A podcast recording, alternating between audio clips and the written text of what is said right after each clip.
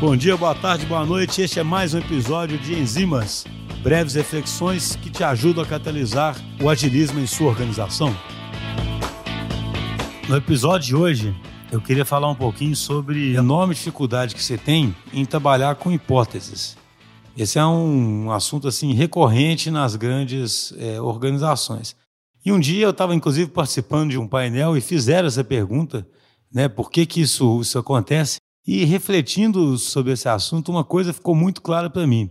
O que acontece na maior parte das grandes empresas é que você tem, principalmente nas posições de liderança, pessoas que normalmente são bem inteligentes, né, têm uma inteligência acima da média, e pessoas que têm um raciocínio analítico muito bom. E, além disso, pessoas que normalmente chegaram nessa posição após anos de trabalho. Então, imagine a situação. Você chega para uma pessoa que é inteligente, que tem um raciocínio analítico como uma de suas principais armas, né? Isso fez essa pessoa assumir uma posição de liderança. Somado a isso, essa pessoa acredita entender profundamente daquele negócio, o que é natural, porque ela está tendo sucesso ali, e, de repente, você fala para aquela pessoa que agora ela tem que trabalhar com hipóteses. Isso aí, num primeiro momento, pode soar até ofensivo para alguém que se julga profundo entendedor do negócio e que possui uma mente analítica muito boa.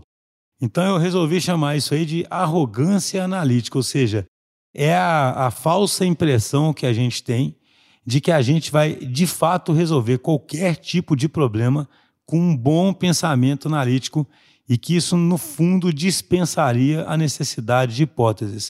Então, assim, resumindo, o que eu percebo nas grandes organizações é que mesmo quando se aceita trabalhar com hipóteses, o que está por trás disso é muito uma visão de que a hipótese que eu estou tendo, ela certamente será confirmada, porque eu tenho um raciocínio analítico muito bom e, consequentemente, o que eu estou pensando vai acontecer.